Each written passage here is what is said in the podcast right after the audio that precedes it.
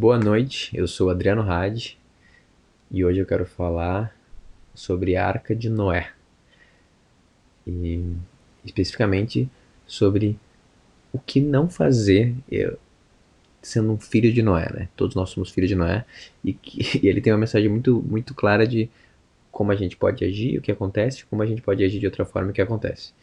Então tem uma parte crucial na história da Arca de Noé que meio que dá uma mega dica da nossa existência que a maioria das pessoas não sabem. E é isso que eu vou falar aqui hoje. Isso tem muito a ver com o tema que eu falei há dois dias atrás, que é sobre o seu legado, que tem essa relação da gente com o que vem antes. Então, vai ser meio que um complemento.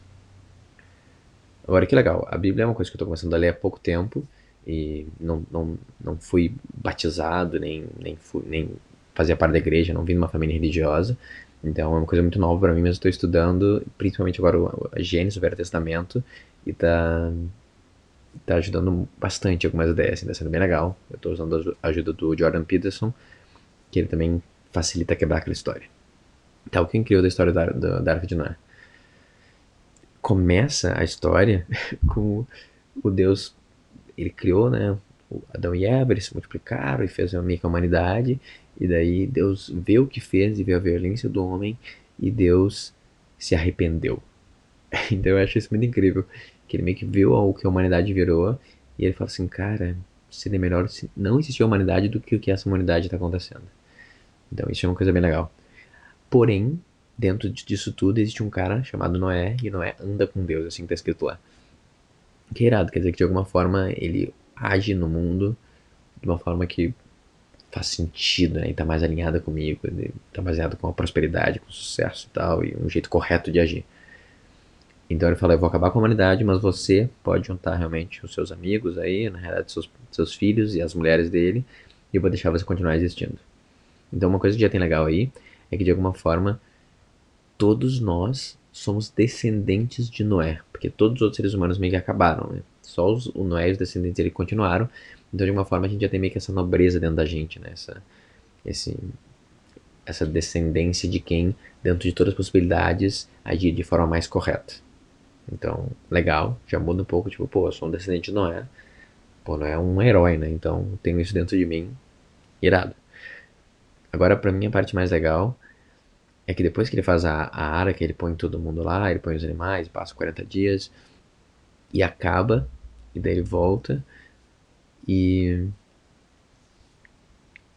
ele começa, é engraçado do jeito que conta a história é muito rápida. Então Noé começa a plantar um, uvas, né? Então ele faz um vinhedo e ele, ele, faz vinho e daí ele bebe vinho. E uma hora ele bebe vinho demais.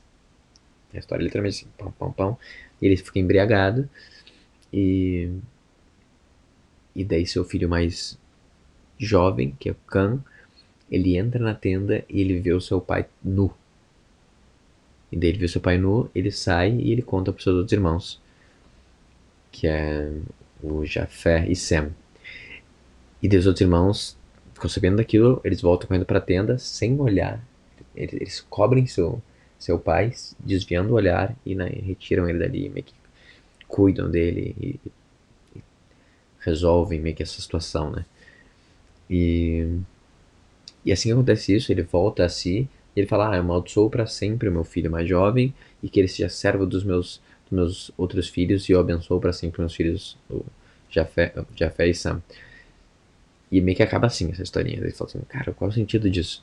E eu acho incrível porque o Noé, ele meio que falhou naquele momento, né? Ele, ele se embriagou e ele fica nu. Então ele meio que mostra a sua vulnerabilidade, ele mostra a sua falha. Ele é um, um pai com, com problemas. Ele tem defeitos e ele falha. Então vai lá Cam e meio que encara e reconhece e sem muita muito reconhecimento de tudo que lhe foi dado, ele meio que acaba desmerecendo o próprio pai. Isso é uma coisa pequena, ele só olhou ele nu, mas aí já, já, já tá meio que a, tu não pode olhar a nudeza do teu pai, meio que essa mensagem tem aí. Então de alguma forma o, o, o Cam e, e todos eles só existem porque né, Noé andou com Deus, Noé fez a arca, Noé salvou eles, depois foi para ali. No momento que a gente meio que esquece disso, no momento de vulnerabilidade, de erro e de falha de quem vem atrás da gente, a gente meio que uh, evidencia e não e, e reconhece, né, com um certo desrespeito, a gente está de uma forma ou outra meio que negando toda a história, né? negando tudo que foi construído para a gente até aqui e porque tem algum erro de falha ali, tem, tem um, algum desvio, a gente olha para aquilo e reconhece. É engraçado que é uma coisa muito pequena, ele só olhou a nudez do pai, mas é uma coisa muito simbólica, porque a nudez é realmente é toda a vulnerabilidade, é toda, é toda a fraqueza, ele estava exposto. E os outros dois filhos, eles, eles reconhecem, eles não olham para a nudez do pai, eles desviam o olhar, eles cobrem ele e daí eles ajudam ele. Então, é um legal que já tem dois comportamentos totalmente diferentes, eles parecem meio que não tem quase pouca diferença, é quase como se fosse, ih, entrei na tenda sem querer e vi meu pai e por sorte acabei vendo de novo. E os outros meio que só entraram sem olhar, parece uma coisa tão pequena, mas ela diz muita coisa, porque no momento que a gente realmente uh, presta atenção ou foca na fraqueza e na vulnerabilidade, no erro do que foi, do que veio antes da gente, a gente está de uma forma ou outra desrespeitando ou não considerando que a gente só existe por causa daquela pessoa, né? Ou a gente pode esticar um pouco mais que a gente só existe por causa do que foi feito antes. E é legal que se for parar pra pensar, a nossa sociedade atual é, é uma arca, né? E, e é uma arca que ela foi muito bem construída por muito tempo. A nossa vida agora é tipo uma vida uh, que a gente sobreviveu a muito mais dilúvios e, e selvageria do que era tipo há 50 anos atrás, e há 500 anos atrás, e há 5 mil anos atrás. E ela só é assim por causa do trabalho de um monte de gente que vem atrás da gente, e sangue, esforço e morte, né? Construindo essa arca, nos protegendo desse dilúvio, para chegar aqui e estar tá nesse momento onde a nossa vida é muito, muito melhor. E ela existe, basicamente. Ela quase não existiria se não fosse por esse trabalho todo da sociedade, vamos dizer assim, né, da tradição dos homens. Então, no momento que a gente está nesse momento, e mesmo assim a estrutura ou a, o patriarcado, a gente pode dizer assim, ele fracassa, ele bebe demais, ele mostra suas fraquezas, é importante a gente não ser muito crítico e duro, e meio que desmerecer tudo que vem antes por causa desse momento de fraqueza. Reconhecer que, tipo, não, não, tudo bem, mas eu tenho espaço de respeito por esse cara, ou pela sociedade como toda que foi construída. Né? Eu reconheço que eu só existo por causa dela e a minha vida é muito maior por causa dela. Então eu desvio um pouco, eu tapo e eu espero que ele se recomponha, eu ponho para ele se recompor. E isso não, pode indicar nenhuma armadilha, tipo assim, ah, então agora vou permitir tudo de, de errado que aconteça só porque a pessoa seja mais velha, é uma coisa meio exagerada, assim, que não faz sentido. Mas ao mesmo tempo é entender de onde vem essa ideia de respeitar os mais velhos, de onde vem essa ideia de respeitar as estruturas vigentes e que tudo que existe foi meio que resultado de muito trabalho e teste, trabalho e teste, e o que não deu, o que não deu certo fracassou, e o que deu certo se manteve, e a gente tá aqui agora vendo nossa vida meio que não reconhecendo tudo isso, né? Então, essa parte eu nunca ouvi da história, do final da história, que não é ficar bêbado, e um filho olha pra, pra nudez e outro filho tapa a nudez.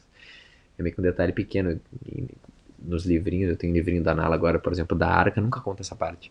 Mas para mim é a parte mais importante, que ela já te dá meio que um modo de se comportar e uma consequência que tem por isso, né? O, o, o, o, o Kama ele é para sempre amaldiçoado e ele é para sempre ele, vai, ele serve os irmãos por causa desse pequeno detalhe que acaba sendo muito importante, diz muito sobre sobre quem ele é. E daí faz a gente questionar sobre quem a gente quer ser. Qual desses, desses filhos a gente quer ser, né? Então, isso eu acho uma ideia muito incrível que por não ter sido batizado, nunca ter estudado, eu não sabia dela. E, cara, eu acho que muita riqueza nessa na simplicidade dessa mensagem, desse ato. E de repente a gente pode parar pensar onde na nossa vida a gente está meio que sem muito respeito, só olhando para nudez e para vulnerabilidade do que vem antes da gente e, e desrespeitando, né? não reconhecendo, não agradecendo. E por hoje é isso. Muito obrigado e até amanhã.